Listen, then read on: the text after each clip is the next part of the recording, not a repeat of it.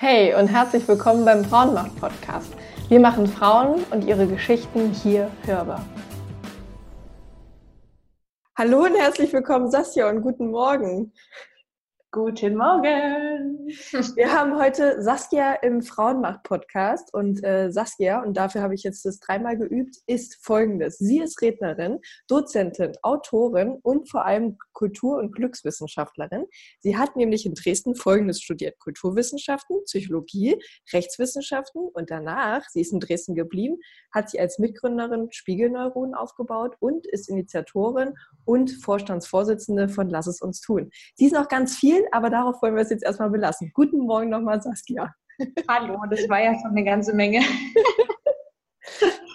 Saskia, du hast äh, in Dresden schon mal äh, bei einem Event von Frauenmacht gesprochen. Und ja. ähm, da habe ich nämlich auch damals schon gesagt, wenn man äh, nach Dresden schaut und lugt, dann kann man eigentlich an dir nicht so wirklich vorbeikommen, weil du sehr viele Dinge machst und tust, ähm, die in Unternehmerspektrum und ähm, so vorhanden sind. Und das ist sehr schön und deswegen warst du auch da und habe ich mich sehr gefreut. Und ich möchte gleich ehrlich gesagt, weil du eine wunderbare ähm, Geschichte und Vortrag gehalten hast in Dresden, darauf einsteigen und dir die Frage stellen, wie bist du eigentlich äh, zu dem Thema Glück gekommen? Ähm, vielleicht magst du ja, auch wenn wir jetzt keine Bilder haben, kurz ah. von deiner Oma was erzählen?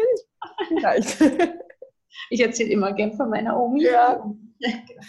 ähm, ja, tatsächlich äh, hatte ich so ziemlich die coolste Omi der Welt. Und ähm, die ist, ähm, als sie jung war, mit meinem Opi immer kreuz und quer mit ihrem Motorrad über die Alpen und nach Italien und überall hin, so ein bisschen auf den Spuren von Goethe oder so, keine Ahnung. Und ähm, damals kannte ich sie natürlich noch nicht, war noch nicht geboren. Ja. Aber ich habe dann damals äh, später die ganzen Bilder gesehen und so. Und das Krasse war eigentlich, dass sie ja, weil sie ein Ostkind ist, wie auch ich, mhm. dann ja später jäh gestoppt wurde in den Reisen und dann erstmal viele, viele, viele Jahrzehnte überhaupt nirgendwo hin durfte. Und als wir dann auf der Welt waren, war die Mauer plötzlich weg und sie so, so, jetzt geht's los, wir gucken uns jetzt alles an. und sind halt wild mit ihr durch die Gegend gereist. Und äh, genau, wir hatten nicht viel Geld und es war einfach immer eine super coole Sache, einfach irgendwo im Heu zu schlafen. Wir haben immer bei Bauern gefragt, wir übernachten können. Und mir ist nie aufgefallen, dass wir kein Geld haben. Wir hatten halt immer eine super, super coole Zeit. Im Auto übernachtet, im Zelt, wo auch immer. Und schon damals dachte ich immer so, crazy die hat so viel erlebt, die hat so viel durchgemacht, aber egal was passiert, die haut echt nichts um. Woran könnte das liegen? Und woran könnte das liegen, dass es irgendwie auch dir meistens so gut geht? Und dann habe ich mhm. angefangen nachzuforschen. genau, so war das damals. Bis heute. Und dann bist du, du kommst ja ursprünglich aus Chemnitz und dann bist du nach äh, Dresden gegangen und hast da die verschiedensten, tollsten Sachen studiert und gemacht. Warum? Warum? Ähm, total witzig. Ich, äh, wenn man so Abi gemacht hat, ist ja erstmal so die große Frage, und was mache ich jetzt eigentlich? Mhm. Mein Papa hat immer schon ganz früh angefangen zu sagen, so schon in der 10. Klasse, Saskia, wir müssen immer hier zu diesen Studieninformationstagen und ich so teenie-mäßig, na, na, warum? Okay. mal irgendwo hingeschleift und hat gesagt, guck dir das doch mal an. Er wollte ne, gerne, dass ich so Ingenieurin werde. Ah ich ihn leider nicht erfüllen. Und genau, und wir waren dann in verschiedenen so Studieninformationstagen und dann hat er immer gesagt, Saskia, guck dir die Leute an, die in den Studiengängen sitzen ähm, und überleg dir, ob du quasi eine lange Zeit und den Rest deines Lebens mit solchen Leuten umgehst. Und, Aber ein äh, guter Einwand. Also. Das war ziemlich cool. Also ich fand es ja. sehr dankbar, dass er mich dahin geschleift hat. Und ähm, gleichzeitig aber auch gesagt, hat er auch immer gesagt, aber mach was Vernünftiges. Mhm. Mach was Ordentliches. Und ähm, genau, und dann, dann bewirbt man sich ja überall. Und dann gibt es ja für manche äh, Fächer so ein NC und für manche nicht. Und dann war ich so, ganz wild angenommen bei so einer ganz wilden Kombination aus Fächern oder Grundschullehramt. und äh, dann habe ich kurz gesagt, ach komm, ich mache jetzt Grundschullehramt. Und äh, da haben mehrere Leute gesagt, ah nee, nee, mach mal, mach mal was anderes. Kann, du kannst dann immer noch unterrichten, aber mach mal irgendwie was, was Verrücktes. Und damals konnte man so viel kombinieren, dank der alten Zeiten. Ja. Genau, und das habe ich dann einfach gemacht, weil ich war zu meinen Nebenfächern zugelassen, zu meinem Hauptfach, was ich eigentlich studieren wollte, aber nicht. Was war das? Das war eigentlich äh, Journalismus und ah, ja. Kommunikationswissenschaft. Genau. Okay. Und die hatten äh, ein NC von 1,0 und ich hatte oh. keinen 1,0. Mhm. Und äh, genau, und damit hatte ich zwei Nebenfächer, nämlich Psychologie und Rechtswissenschaften und hatte kein Hauptfach und musste dann, weil die ganzen Fristen schon abgelaufen waren, überlegen, was nehme ich jetzt als Hauptfach dazu, was kein NC hat. Und da war Kulturwissenschaften dabei. Da dachte ich, das ist auch nicht so schlecht. Und ähm, genau, so geschah es dann. Es war äh, sehr aufregend, die Studienzeit. Und wusstest du dann zu dem Zeitpunkt schon, was du gerne machen möchtest oder was du damit irgendwie machen möchtest? Also Ingenieurin ist es ja dann irgendwie nicht geworden, aber hattest du schon eine Vorstellung? Ich bin jetzt Glücksingenieurin quasi. ja. Genau. Nee, das Einzige, was ich immer wusste, ich wollte halt irgendwie reden. Ich wollte irgendwie vor Leuten stehen. Ich mhm. wollte denen irgendwas Gutes mitgeben. Ich wollte irgendwie denen was beibringen und äh, war eigentlich immer so auf dem Trichter Lehrer, Lehrer, Lehrer. Und ähm, viele meiner Freunde bzw. deren Eltern haben aber gesagt, du kannst immer noch Lehrer sein, wenn du das möchtest. Aber das Beste ist eigentlich, irgendwas zu studieren, wo du später Leuten was beibringen kannst, die wirklich Bock drauf haben. die haben wahrscheinlich aus dem eigenen Schulalltag, weißt du, so ja. Schlimmeres, als Leuten was beizubringen, die mir nicht so richtig. Die wollten äh, dir ein dankbares Publikum gönnen. Ich glaube, genau. Und deswegen äh, habe ich dann auf die gehört und habe gedacht, ja, es wird immer irgendwo jemanden geben, dem man was Gutes beibringen kann. Und äh, genau, da hatte ich immer schon so ein bisschen so ein Helfer- und Retter-Syndrom und dachte, wenn du Jura studierst, kann das auch nicht so schlecht sein, weil äh, genau, irgendwann kommt immer alles auf irgendwelche Gesetze zurück und es ist ganz gut, wenn man die Sprache versteht. Und genau, deswegen kam es dazu witzige Sache.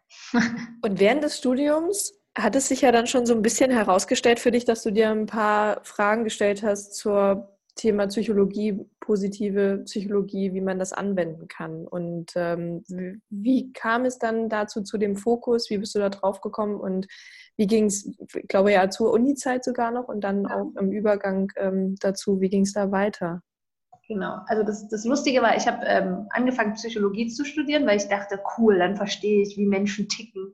Und äh, dann kriege ich raus, was das Leben lebenswert macht und wie man Menschen unterstützen kann, zufrieden und glücklich zu sein. Und dann saß ich immer in meinen Vorlesungen über Biochemie und Statistik und äh, depressive Störungen und diese Störungen und noch mehr Störungen und dachte, wann kommt hier endlich mal was Positives?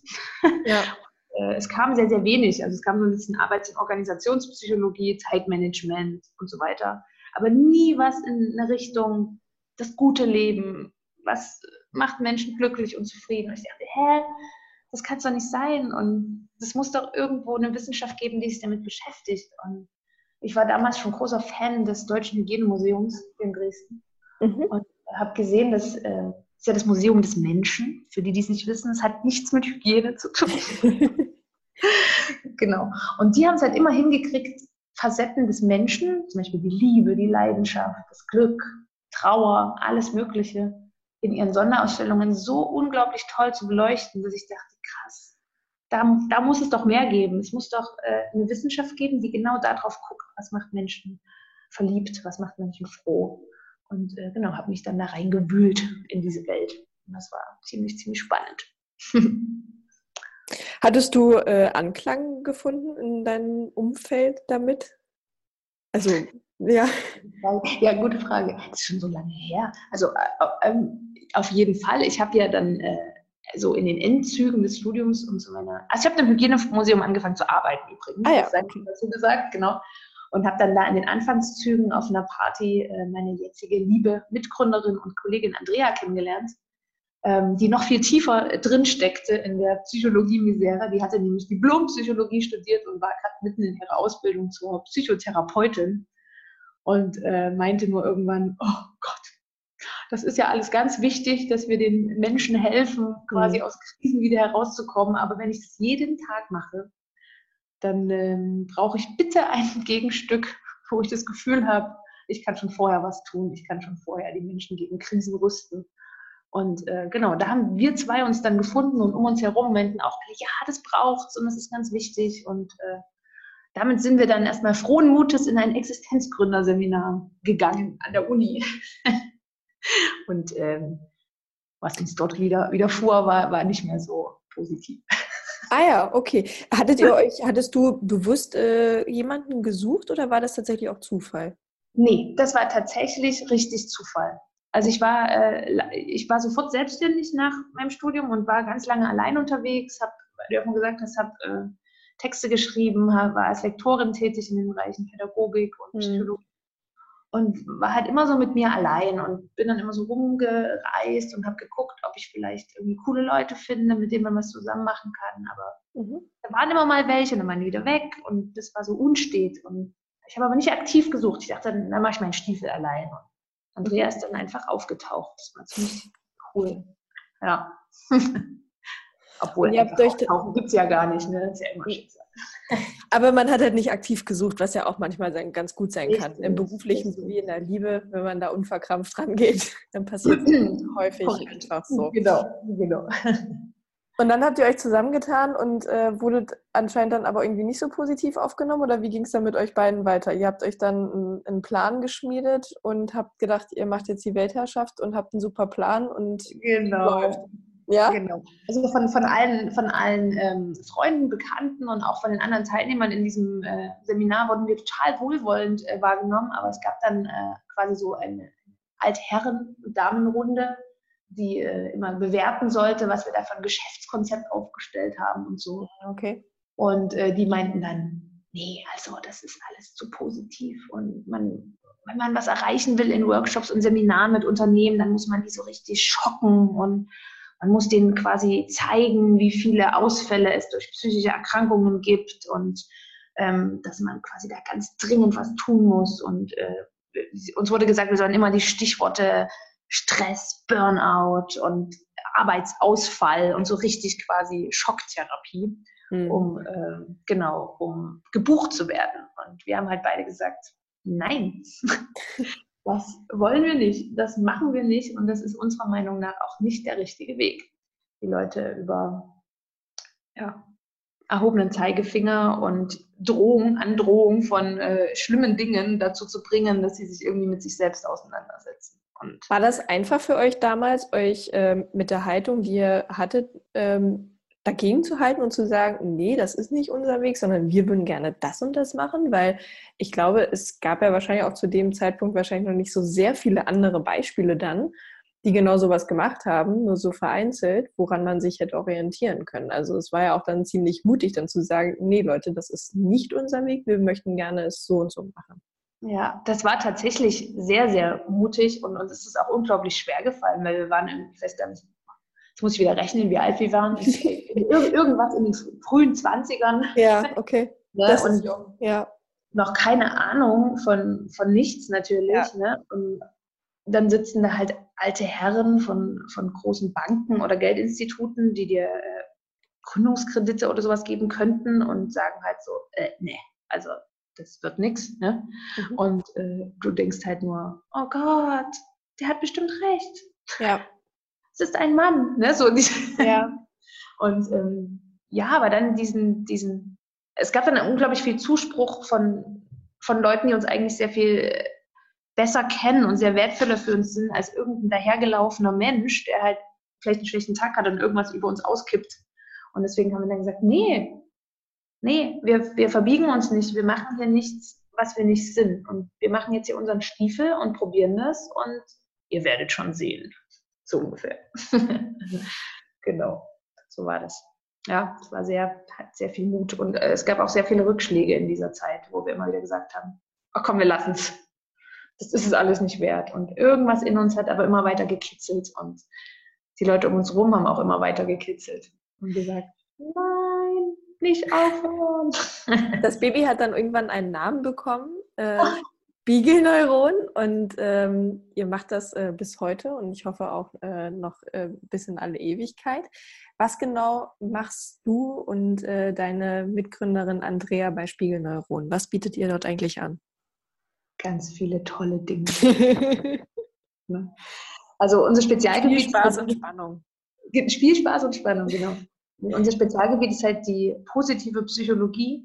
Das ist äh, eine noch recht junge Wissenschaft tatsächlich, die mhm. erforscht, was das Leben lebenswert macht. So kann man das schön sagen.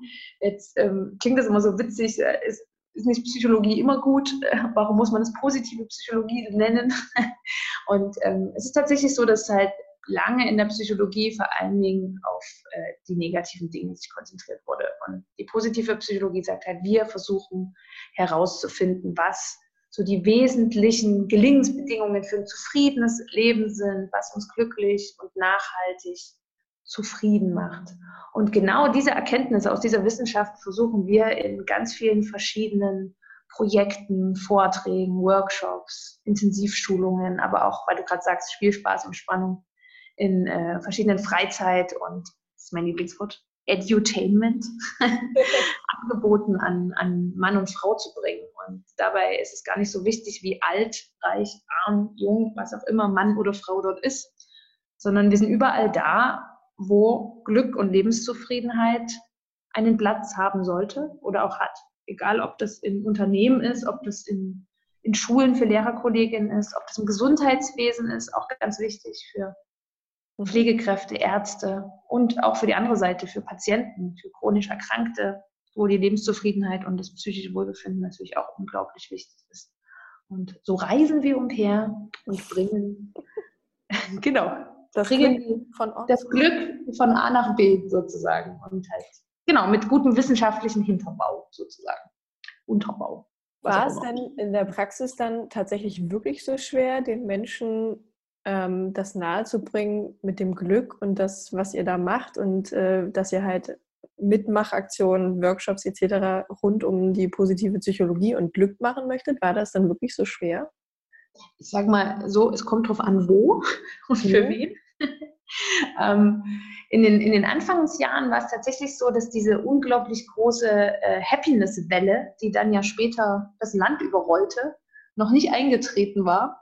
Also es gab äh, keine einzige Zeitschrift zu dem Thema. Wenn man jetzt in Zeitschriftenladen guckt, ist ja alles voll damit. Es gab nur ganz wenige Bücher und auch das Mindset war noch nicht so weit wie heute. Also da ist echt unglaublich viel passiert. Das ist mhm. ziemlich cool. Und ähm, die ersten, die, die für sowas bereit waren, sage ich mal, waren tatsächlich Leute, die wissen, wie wichtig es ist, gut zu leben. Und ähm, das waren tatsächlich, witzigerweise, was heißt witzigerweise, interessanterweise äh, eine große Aktion für Parkinson-Patienten. Also für eine, für eine Gruppe von chronisch erkrankten Menschen, mhm. für die wir dann in ganz Deutschland unterwegs waren und äh, gesagt haben, okay, ihr habt zwar ein Schicksal zu tragen, aber es gibt in eurem Leben noch viel, viel mehr oder in ihrem Leben noch ganz viel mehr als diese Krankheit. Und das war ein sehr, sehr toller, dankbarer erster großer Auftrag, der bis heute ähm, weiter fortgeführt wird. Und alle anderen kamen dann so ein, so ein bisschen dazu. Le als nächstes kamen die Lehrer, die Erzieher. da bist du dann doch wieder bei den Lehrern gelandet. Tatsächlich. Ich war genau. ja irgendwie dann doch dabei. Genau. Und dann halt irgendwann innovative Unternehmen, junge Startups, die halt gesagt haben, okay, es ist wichtig, dass unsere Mitarbeiter, dass es denen gut geht. So IT-Unternehmen, ganz viele tatsächlich und einfach Genau. Und irgendwann, wenn man dann, wir haben mit einer Krankenkasse zusammengearbeitet, mhm. die hat uns dann auch in Unternehmen geschleust, die alleine nie auf sowas gekommen wären. Aber die hatten dann halt Gesundheitstage und dann meinte die Krankenkasse, lasst uns mal was anderes machen als nur der gesunde Rücken und die perfekte Sitzhaltung. und äh, genau, dann durften wir ran. Und das war natürlich sehr cool, weil wenn eine Krankenkasse sagt, die sind gut, hört euch an, was sie sagen, dann ist das natürlich ziemlich cool. Genau. Dann ist was hatten, ja. Hm? Was hat das mit dir persönlich gemacht, dass du dich ähm, seit dem Studium und danach dann ähm, immer mit der positiven Psychologie, mit dem Glück beschäftigst? Ah. Das ist eine sehr, sehr gute Frage, über die ich sehr oft nachdenke tatsächlich.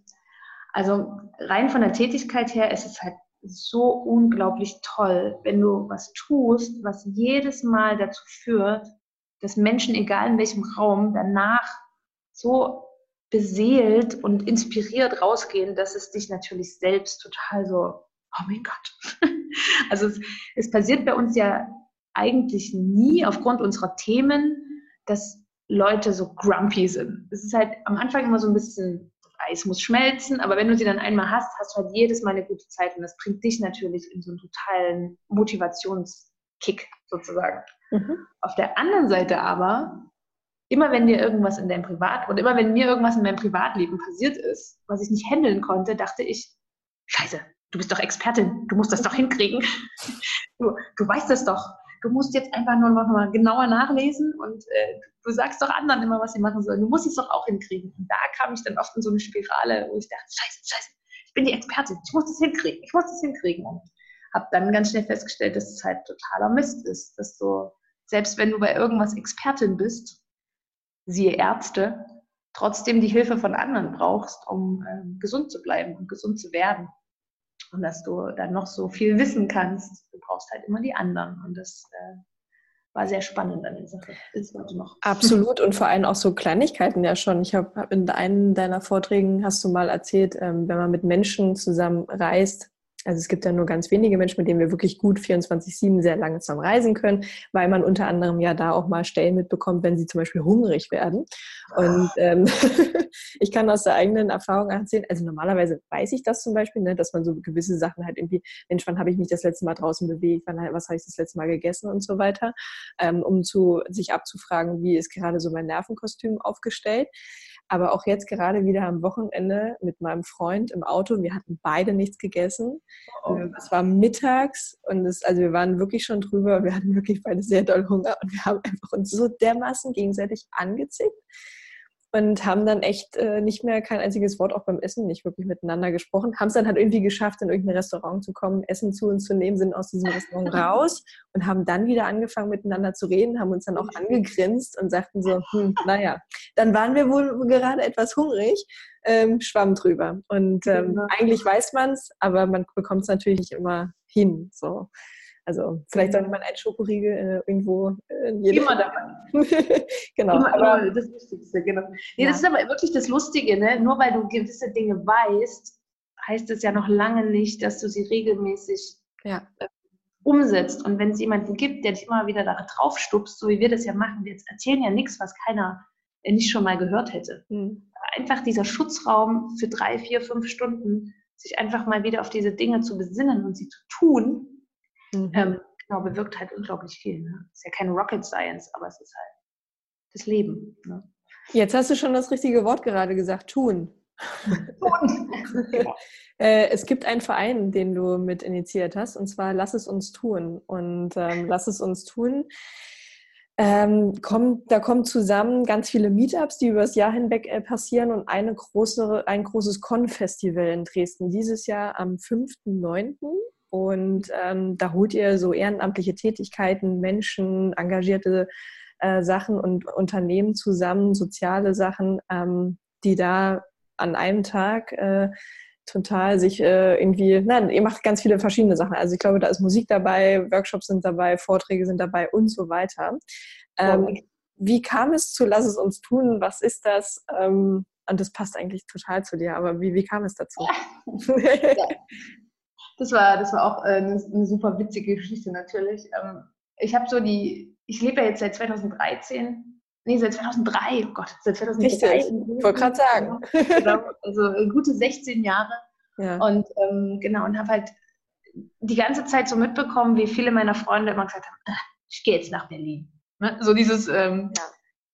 typische Kraftclub haben darüber gesungen.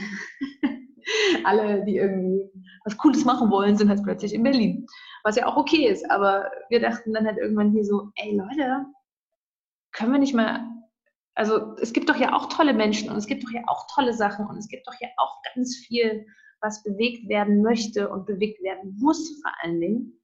Ähm, und hatten dann nicht alleine, sondern ähm, zusammen mit äh, meinen beiden sympathischen Kollegen Tom und Stefan äh, die Idee, doch etwas ins Leben zu rufen, was dazu führt, dass genau diese guten Menschen, wie wir sie immer genannt haben, regelmäßig zusammenkommen und äh, es gemeinsam tun. Das war sehr witzig, weil am Anfang dachten alle, wir sind irgendwie so ein Swingerclub oder so. war, die Anfangszeit war, war sehr witzig und wir haben nee, kommt ruhig mal zu den Events, es ist wirklich total normal und alle so, hm, der Name, irgendwie strange. Äh, aber irgendwann hatten es dann alle mitbekommen.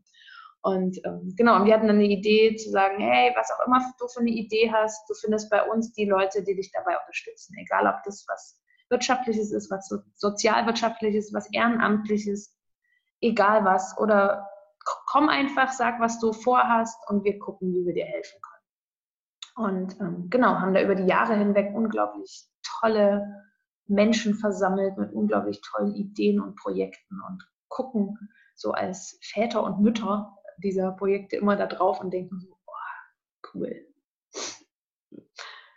Crazy Sache, genau. Ähm, wie genau läuft denn das ab? Also es kommen tatsächlich irgendwelche Menschen zu euch und sagen dann so, hey, ich habe eine Idee oder ich hätte das und das hier als Projekt, wie, was kann ich damit weiterspinnen und ihr helft dann an der Stelle? Genau, der, der Weg dahin war lang.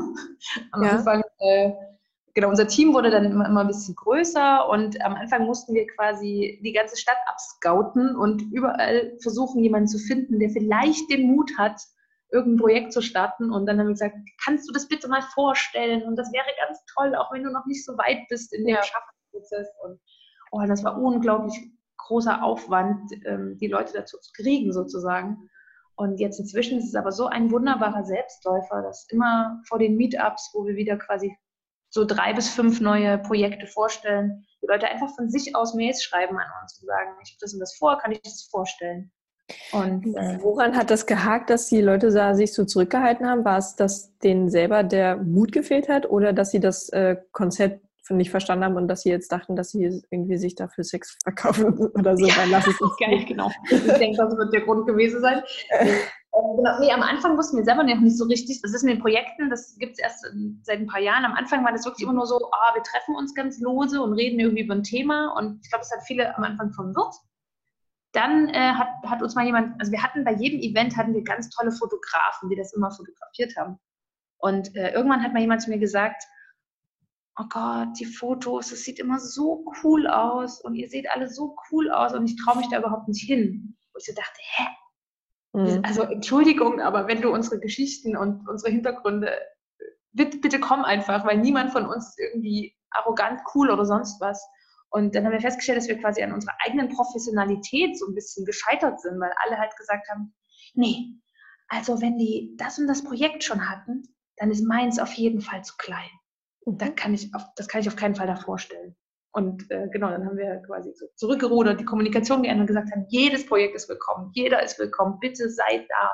Haben immer so riesengroß, offen für alle, kommt vorbei. wir sind nicht cool, so ungefähr.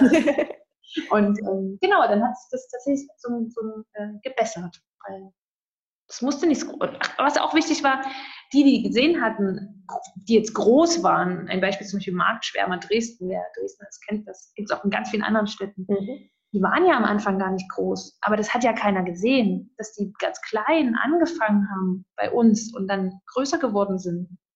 Das ist ja immer so im Versteckten, ne? und dann sind die irgendwann fertig und groß und toll und alle denken, oh, krass. Ne? Genau. Also nach wie vor, lass es uns tun, offen für alle. Unsere Fotografen lassen jeden toll aussehen. ähm, wie, kam es denn, ähm, also zu dieser Professionalität ja auch? Also war das irgendwie so ein Selbstläufer, weil man einen Fotografen muss man ja auch erstmal kennen, äh, Location muss man erstmal finden. Ich äh, glaube nämlich oder meine auch selber zum Beispiel bei Frauen macht einige zu kennen, die genau von sowas, glaube ich, träumen oder gerne mal machen ja. würden. Aber die Hürde ist zu groß, weil sie nicht wissen, wie sie das anfangen. Also, und, also wie habt ihr angefangen? Was habt ihr gemacht? Was waren ganz, ganz runtergebrochen so die ersten Schritte? Also der große Vorteil war, dass wir ähm, alle ziemliche Freaks sind oder waren. Wir sind jetzt alt. Nein Gott. Aber ähm, wir hatten halt einfach eine unglaubliche Lust, überhaupt was zu starten und hatten damals auch unglaublich viel mehr Zeit als jetzt das sei erstmal vorangestellt und hatten auch neben unseren Jobs halt einfach irgendwie gar keinen so richtigen Kopf für, was, jetzt habe ich hier schon drei Stunden Ehrenamt gemacht, sondern wir haben halt einfach gemacht, weil wir übelst Bock hatten. Und ähm, wir haben erstmal ganz einfach angefangen. Wir haben gesagt, okay, hier, Team sitzt am Tisch. Jeder von uns hat Freunde, jeder von uns hat Bekannte. Und diese Freunde und Bekannten werfen wir einfach an einem Abend in einer Werkhalle einfach mal zusammen und gucken, was passiert, wenn sich alle unsere Freunde und Bekannten begegnen. Weil jeder hat ja so um die 10 bis 20, ne? Und bei fünf Leuten sind das dann schnell 100 Leute. Ja.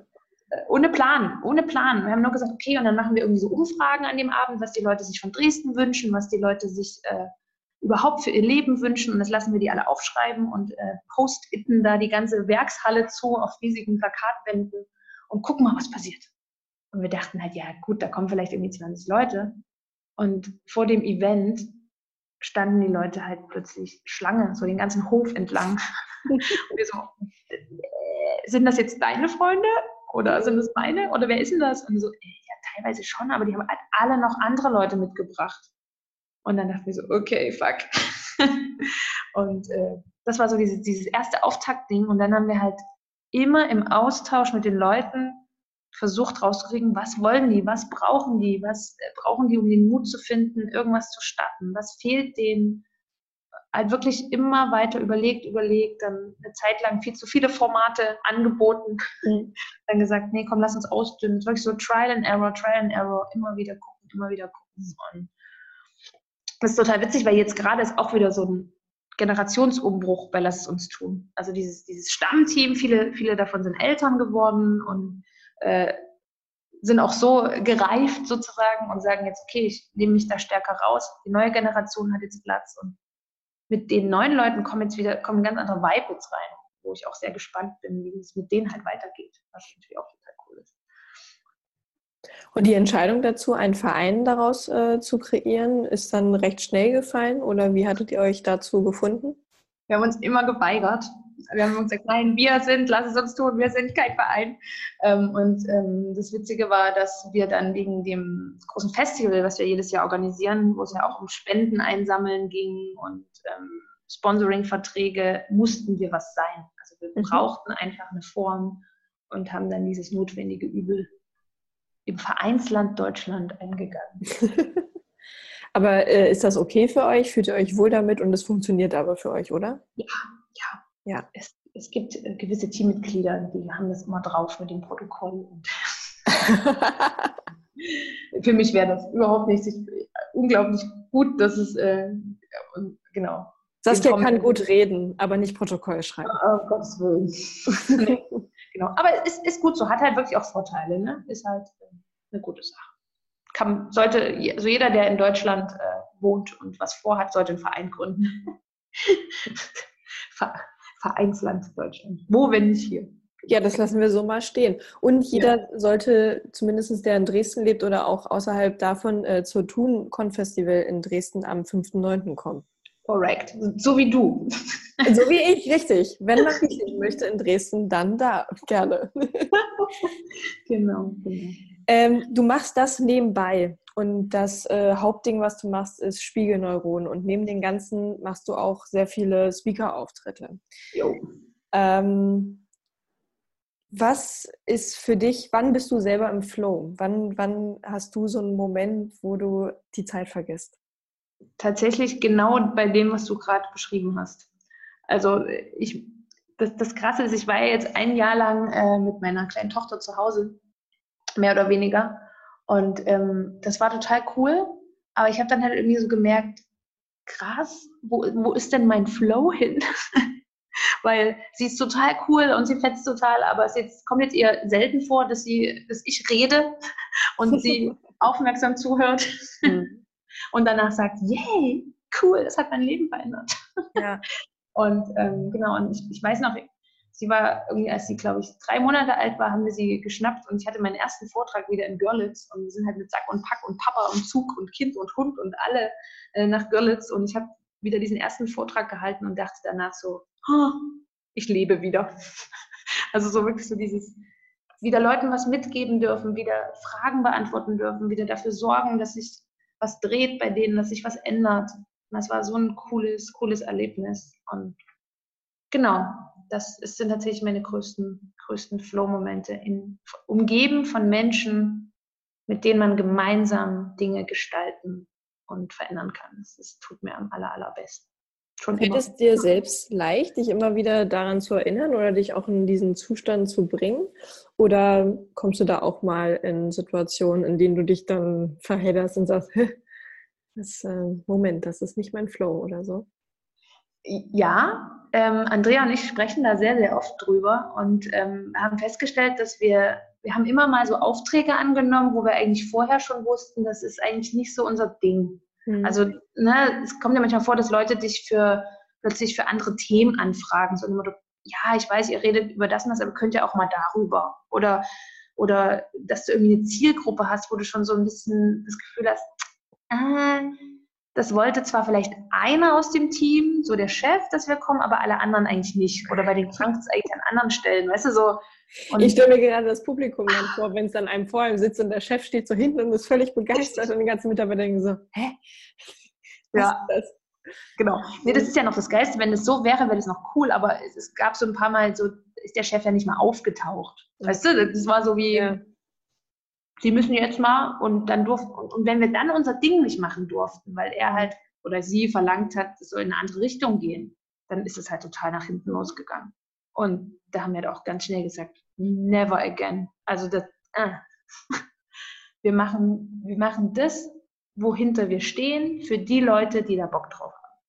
Und ähm, genau, und dann ist das auch gar nicht so schwierig. Und in diesen Flow zu kommen, total witzig, dass du das fragst, weil Andrea und ich haben oft äh, vor Workshops oder Vorträgen sitzen wir oft irgendwo auf einer Bank und dann sagen wir immer beide so, oh, so müde. Ich bin so müde. und äh, dann sagt Andrea immer, okay, und jetzt sparkle on. und dann ist halt wie so immer dieser, dieser Go für uns beide, so sparkle on. Und dann gehen wir halt da rein und egal was, wem du vorher begegnet bist, wo du vielleicht dachtest, oh, mit dem könnte es schwierig werden im Workshop oder so, das meistens halt immer total weggewischt. Also wir kommen schon immer wieder so ein, okay, und dann äh, klappt es aber immer, weil die nehmen deine Energie auf und so wie du bist, wird der gesamte Tag oder der gesamte Vortrag. Und ja, genau. Das ist dieser Spruch, wie es in den Wald hinein, hinein kommt es auch wieder raus. Total, total, total. Mhm. Genau. Also das haben wir natürlich ja. auch. Was? Ähm, was empfindest du so Menschen, ähm, kommen die selber, kommt, kommt die Masse in Deutschland an Menschen gut in den Flow-Moment rein oder hat sich da Deutschland eher so ein bisschen schwierig, hakt es ein bisschen? Ähm, jetzt sage ich erst erstmal so, hallo Filterblase, ne? weil ja. ähm, ich, wenn du mich jetzt einfach so fragen würdest, ich sagen, ja, total, alle. Mhm. Also die haben das voll drauf, weil ich natürlich von Menschen umgeben bin, die das drauf haben. Und dann ähm, guckt man auf die Zahlen. Richtig, dann guckt man auf die Zahlen und stellt fest, nein, haben sie nicht. Wenn du wirklich auf die Statistik guckst, uns geht es ja also den Deutschen geht es ja so gut wie kaum einem anderen Land mhm. auf dieser Welt. Wir sind ja wirklich da ganz vorne dabei in allen möglichen. Und trotzdem äh, sind wir in der Lebenszufriedenheit nicht so weit vorne dabei. Mhm. Und ähm, ich habe ja auch Kulturwissenschaften studiert und das Witzige ist, es scheint halt so ein bisschen in uns angelegt zu sein, tatsächlich. So dieses, wenn ich nicht meckere, ist es okay. Weißt du, also so auch ja. Richtung Komplimentkultur und ähm, völlig im Flow zu versinken. Und ähm, wir, wir stellen diese Frage bei jedem Workshop oder jedem Vortrag. So, weißt du, was Flow ist? Mhm. Wann hast du es zuletzt erlebt? Und wann hast du vor, das nächste Mal da reinzugehen, sozusagen? Und ähm, das Krasse ist, viele wissen gar nicht, was es ist. Das finde ich immer sehr interessant. Die haben, halt, die haben das noch nie gehört von dem Konzept dann erklärst du, wie es sich anfühlt und so, dann sagen einige so, oh, kommt mir bekannt vor. Und wenn du sie dann so weit hast, dass sie Momente nennen können, wo sie im Flow waren, und sie dann aber fragst, wann hast du das denn das letzte Mal gemacht, dann schmiert dir quasi nochmal eine große Menge ab, die halt sagt, boah, nee, ich habe schon seit Jahren keine Zeit mehr dafür. Und die meisten erinnern sich halt an die größten Flow-Momente, die sie als Kinder und als Jugendliche hatten. Weil da haben sie sich halt noch die Zeit dafür genommen und das noch gemacht. Und dann haben sie das halt aufgehört. Und das ist halt super gefährlich. Also es ist eigentlich der Garant für Burnout und Depressionen, den man sich überhaupt vorstellen kann. Und dann kriegen die von uns immer die Aufgabe, gefälligst wieder in ihre, genau, in ihr Element einzutauchen und das halt einfach zu machen. Und ja, oft kommt das Leben aber leider dazwischen. Ne? Und wie macht ihr das am besten? Also wie erklärt ihr den Menschen dann, was wie sie in ihren eigenen Flow-Moment kommen, weil, also ich kann mir gerade vorstellen, dass so Zuhörer irgendwie da äh, mhm. ja an unseren Lippen hängen und sich denken so, okay, aber was ist denn mein Flow-Moment, wie komme ich denn da jetzt hin? Genau. Also sind eigentlich ganz einfache Fragen, sich einfach erstmal zu überlegen, in welchen Momenten geht es dir so richtig gut? Wann vergisst du alles um dich herum? Wann hat, ist es dir letzte, das letzte Mal passiert, dass irgendwie plötzlich vier Stunden um waren und du nicht mitgekriegt hast, wie das passiert ist? Du weder Hunger hattest noch Durst hattest und deine, deine Wangen geglüht haben und du einfach das Gefühl hattest, so soll es für immer bleiben. Das ist erstmal die erste Frage zu überlegen, wann hatte ich das eigentlich das letzte Mal? Und dann merkst du bei vielen so, ach krass, irgendwie auf der letzten Familienfeier, als ich die Spiele organisiert habe oder ganz anderes Extrem, als ich das letzte Mal endlich ganz allein in einer Ecke saß. Mhm. oder keine Ahnung, bei, einem, bei einer gewissen Sportart, bei einem bestimmten Hobby. Und mhm. das ist schon mal der erste Schritt, zu sagen, okay, dann weißt du ja wenigstens, wie es sich anfühlt. Das ist schon mal sehr gut, sozusagen. Und jetzt halt die große Frage, okay, wann hast du das letzte Mal gemacht und wann gehst du raus und machst genau das wieder?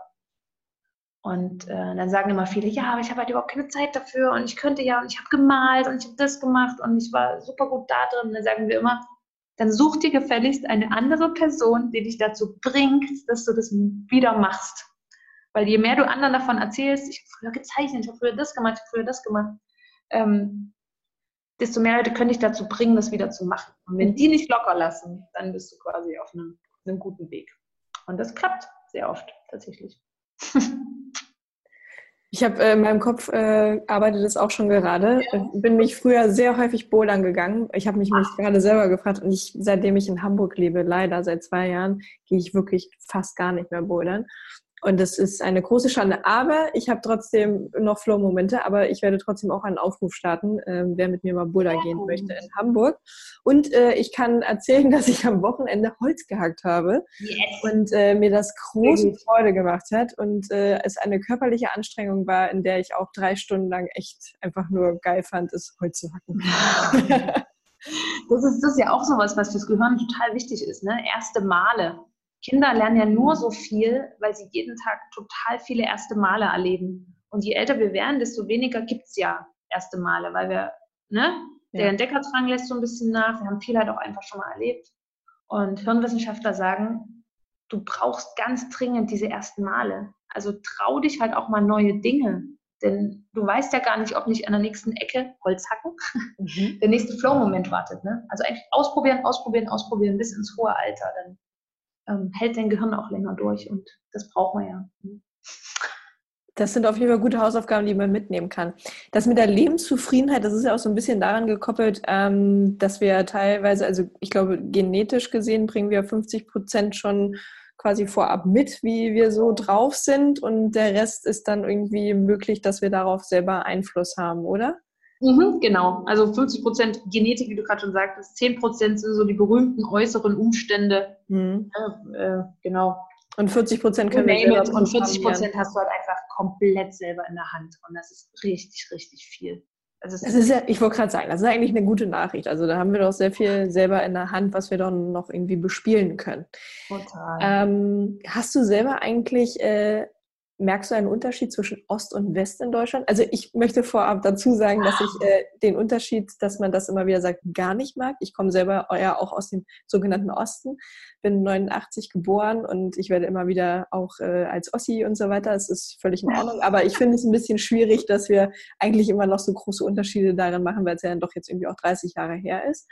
Ja. Ähm, aber auch bezogen auf Frauenmachtthemen weiß ich wiederum auch, dass es aber in den, in den Statistiken Zahlen gibt, dass man sagen kann, dass die Frauen halt im Osten halt ganz anders gearbeitet haben, mit ihren Kindern umgegangen sind und so weiter, als wie im Westen.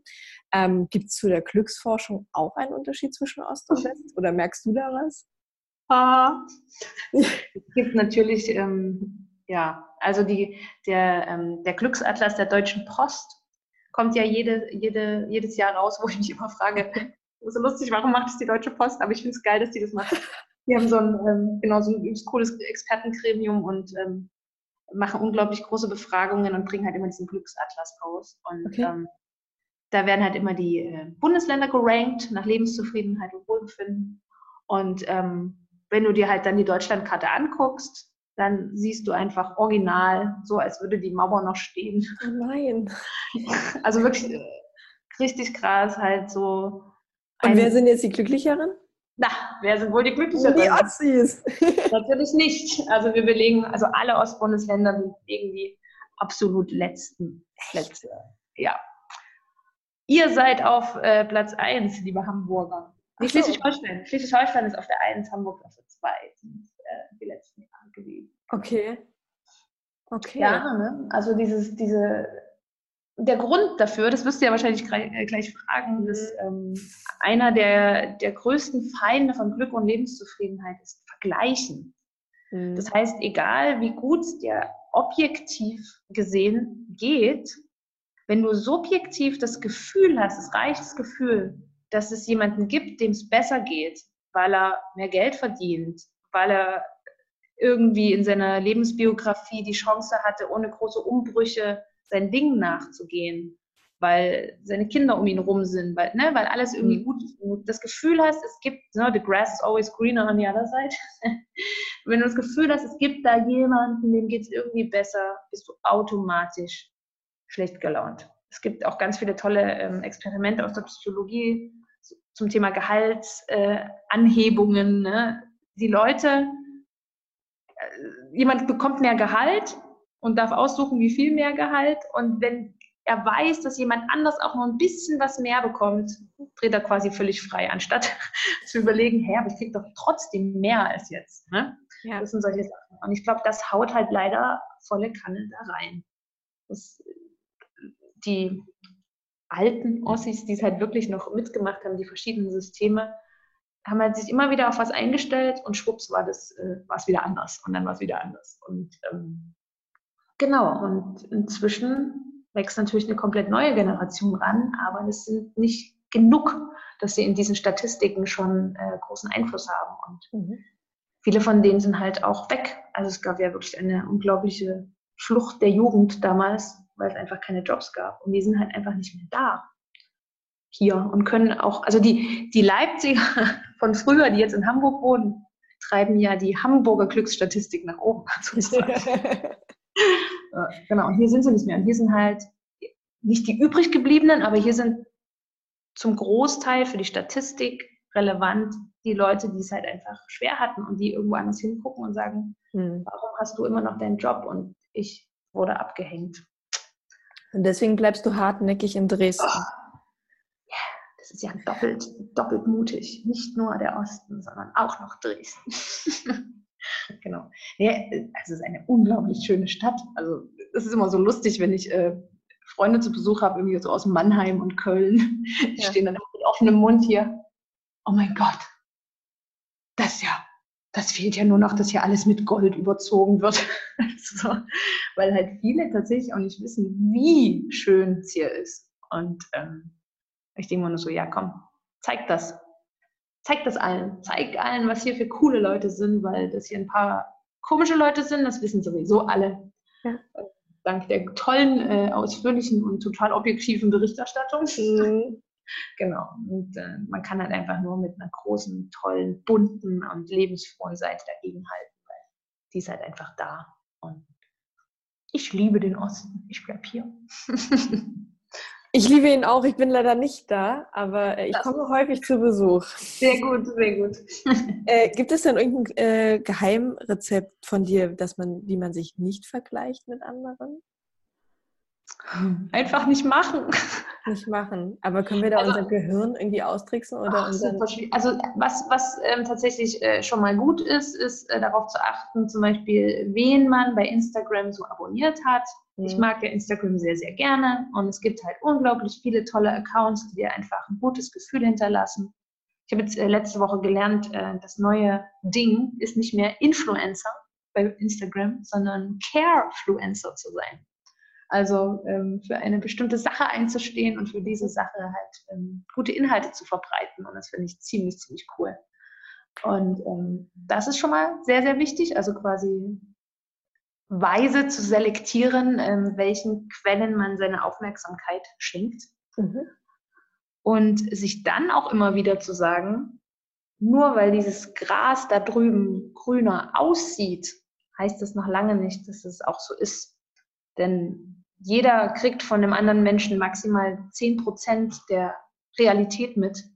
und die anderen 90 Prozent liegen irgendwo darunter und du weißt überhaupt nicht, was der alles durchgemacht hat und was da noch so alles los ist in dem Leben. Und nur weil er nach außen oder sie nach außen so scheint, als wäre alles cooler, heißt das noch lange, lange nicht, dass das so ist. Und das ist quasi der dritte Tipp, sich in echte, echte Begegnungen, echte Kommunikation mit anderen Menschen zu begeben und sich wirklich für deren Geschichten zu erzählen. Da kriegt man nämlich ganz schnell mit, was da wirklich so los ist in den Köpfen und den Herzen und genau und auch halt einfach Verletzlichkeit zuzulassen und, und zu sagen, okay, mir geht's gerade scheiße und was ist deine Geschichte? Das finde ich halt total wichtig. Und dann ist dieses Vergleichen überhaupt nicht mehr notwendig, weil jeder ist gut, wie er ist. Absolut, und das sind alles sehr mutige Dinge. Ich habe gerade ja. parallel daran gedacht, wie ich von meiner Mama erzogen wurde. Und meine Mama, ja. also ich komme aus dem Osten, ich komme aus Brandenburg und Mama ist auch äh, tief äh, aus dem Osten. Ja. Ähm, das war immer ganz selbstverständlich, ähm, dass wir irgendwie so, ja, mein Gott, also was die anderen irgendwie so, das, das geht uns nicht an. Wir haben hier unseren Kleingarten oder so und so sieht aus. Oder so. Naja, oder irgendwie so, ne, das ist doch, wir haben doch das, uns geht's doch gut, alles ist gut. Nur genau. bei die anderen irgendwie so, pff, was geht uns? Also das war eine tiefe Zufriedenheit. Das war auch nicht gespielt, das war wirklich so. Also das habe ich nie, das habe ich tatsächlich so gelernt. Aber auch ich äh, bin nicht mehr im Osten, deswegen kann man mich zur Statistik wahrscheinlich nicht hinzuziehen. Ähm, das ist es nicht. Andere eventuell auch, genau. Also das verstehe ich schon, obwohl ich damit sagen wollte, dass ähm, ich glaube, dass da viele so erzogen wurden, also zumindest in meinem Freundes- und Bekanntenkreis, ähm, erfahre ich sehr viele ähm, Menschen so. Und die sind, kommen alle aus Brandenburg und in der Ecke da und sehr viele sind sehr genügsam. Ähm, teilweise leben auch einige in Dresden, aber viele natürlich auch äh, in, den, in den westlichen großen Städten verteilt. Und wir haben eigentlich eine gute Genügsamkeit irgendwie mitbekommen. Und ähm, da genieße ich es auch sehr häufig in diesen Freundeskreisen zu erfahren, dass das Smartphone ähm, bitte weggelegt werden soll, wenn wir uns ja, super, genau. offline äh, treffen und ähm, austauschen möchten. Und was ich tatsächlich hier anders erfahre. Und das finde ich auch sehr witzig. Ich möchte da keinen Unterschied wieder machen, aber. Ja, doch, doch, genau. Auch so ein, ähm, weil du gerade sagst, so Statistiken erfassen ja auch immer eine ganz seltsame Realität. Ne? Wenn mich jemand fragt, wie glücklich und zufrieden auf einer Skala von 1 bis 10 bist du, mhm. dann ist es einfach auch unglaublich subjektiv. Ne? Und ja. ich finde auch, dass die Ostbundesländer, man kann das wirklich nicht über den Kamm scheren, aber was du gerade ansprichst, diese Genügsamkeit, dieses passt schon. Ich will, ja. ich will, ich will gar nicht groß auffallen. Ja. ja es ist alles hier, ich habe mein, wie du gerade gesagt, ich habe meinen Garten und so. Und keiner von denen würde so, jo, hier, Skala von 1 bis 10 ne, so, so auf die Kacke hauen. Das ja. ist halt, äh, das, das fällt uns oft auch auf die Füße, weil unsere Erziehung einfach auch in die Richtung ging. Ne? So eher dieses, dieses kollektive, dieses kommunistische Miteinander quasi. Genau. Anstatt ja. Ellenbogen raus und alle müssen weg und yo, und ich mache jetzt mein Ding, sind halt eher so dieses, ach ja, ja, hm, mal gucken. Ja, und absolut. Ich mag das total. Und hey, ich meine, unsere Kanzlerin ist Ossi. Ja, das stimmt. Und Wie so viele andere tolle Menschen. Ja, genau. Ähm, und das Thema auch Nachbarschaft zum Beispiel oder ähm, gegenseitig helfen, Austausch, ja. ähm, Reparaturen, ähm, solche Dinge. Ähm, ja. Das kenne ich auch sehr stark aus dem Osten und versuche ja. das aber auch immer mitzunehmen. Und da muss ich auch echt sagen, dass ich gerade in Hamburg an einem Ort und einem Platz lebe, wo ich sehr intensiven Austausch mit äh, den Nachbarn hier habe, was äh, wow. unglaublich schön ist. Völlig unterschiedliche Generationen, also sie sind nicht unser Alter, nicht unsere, ne, nicht unsere mhm. Generation, sondern halt älter und das ist so schön und wir sitzen sehr häufig zusammen und ähm, auch da könnte es passieren, dass man gerade mit Nachbarn vergleicht man sich ja auch gerne, ne? wie du schon gesagt hast, mit dem Rasen und so weiter, dass man ja auch irgendwie nach, wir könnten zum Beispiel nach hinten lunchen und denken, ah, die haben alle Eigentum, wir nicht, wir zahlen Miete und auch Eigentum haben und ah, die haben noch ein Bächle da hinten irgendwie und so und naja, und dann lernt man die halt beim Grillen kennen und dann weiß man auch, Mensch, da sind auch irgendwie Arbeits- äh, und Krankprobleme oder Geld oder sonstige Sachen. Ne? Das ist nicht, dass es das dann besser macht, aber man denkt so, ach ja, Mensch, und die sind irgendwie da und dazu gekommen und das ist auch alles okay und wir haben auf der anderen Seite, wir haben das nicht und so und uns geht's gut und wir müssen uns nicht damit vergleichen, weil es sind Menschen und Menschen haben unterschiedliche Geschichten und ähm, wie du schon sagtest, man sollte es einfach nicht tun, man sollte es nicht vergleichen, aber es ist natürlich schwierig, weil es sofort anfängt, in einem hochzukommen. Vor allem, wenn man gerade beim Gehalt unterschiedliche Zahlen sieht, das ähm, möchte man genau. natürlich nicht. Das ist schwer. Ja, liegt es halt auf der Hand. Ne? Du, du gibst dir halt genauso viel Mühe in deinem Job wie ja. die gleiche Person in München. Und klar, ja. die Person, das ist ja auch was, was viele vergessen. Die Person in München zahlt aber ja auch doppelt ja. so viel Miete oder noch mehr. Ja. Also es ist so dieses, ah, okay, und sie zahlt halt auch für ihre Limo und für ihr Stück Kuchen halt unglaublich viel mehr. Also, ne? Mhm. Es ist halt ähm, einfach lassen. Einfach lassen und ähm, smart und gelassen warten. genau. genau. So, wozu können wir jetzt äh, noch aufrufen? Also ah, äh, aufrufen. Nein, Welt, Welt retten. Bitte das Richtige wählen zur Europawahl. Oh, ja. Sowas in die Richtung. genau. Ähm, Absolut. Wählen gehen. Mhm. Ich finde, man kann, also konkret äh, kann man zu Dingen auf jeden Fall allgemein einmal nur guck dir die Leute an, die links und rechts neben dir stehen. Das ist eigentlich für mich immer das A und O. Guck nach links, guck nach rechts und nimm halt Menschen wahr, weil das ist das Einzige und das Wichtigste, was es überhaupt gibt. Und ähm, wenn du schon Schubladen hast, in die, so, in die du ähm, Leute packst, dann sorg dafür, dass äh, die wenigstens nicht schon fest verschlossen sind und der Schlüssel weggeworfen, sondern guck immer mal rein und überlege, ob du jemanden vielleicht mal umsortieren könntest. Das, Oh, das könnte so einfach sein. Das ist ein sehr schönes Bild. Ich glaube, damit können, kann man jetzt rausgehen. Vor allem das mit links ja. und rechts schauen, wer um einen ja. herum ist. Liebe Saskia, ähm, ich bedanke mich ganz, ganz herzlich bei dir. Ich kann allen nur empfehlen, ich sage es einfach mal kurz an der Stelle selber, aber ihr findet es auch noch in der Informationsbox oder Shownotes, wie man noch mal dazu sagen möchte. Spiegelneuronen, äh, lass es uns tun, finden regelmäßig Meetups statt und die große Konferenz am äh, 5.9. in Dresden, ähm, wo wir beide dabei sein werden. Saskia als Initiatorin und ich werde äh, glücklicherweise darf ich auch dabei sein als Speakerin. Ähm, Genau, schaut da vorbei. Es gibt ganz viele tolle Vorträge von dir, Saskia, die aufgezeichnet wurden. Du bist nämlich ja. unter anderem mal bei TEDx äh, Dresden dabei gewesen, mit deiner äh, Mitgründerin Andrea zusammen. Ähm, ja. Das verlinken wir alles und dann könnt ihr alles mal nachschauen. In diesem Sinne, ich hoffe, wir haben heute alle noch einen guten Flow oder demnächst mal zumindest wieder. Also ich habe zumindest die Zeit vergessen, so ein bisschen zwischendurch. Sehr gut, sehr gut. Na, ich, ich natürlich auch. Danke, genau. Saskia. Sehr, sehr gerne und bis bald. Tschüss. Ciao.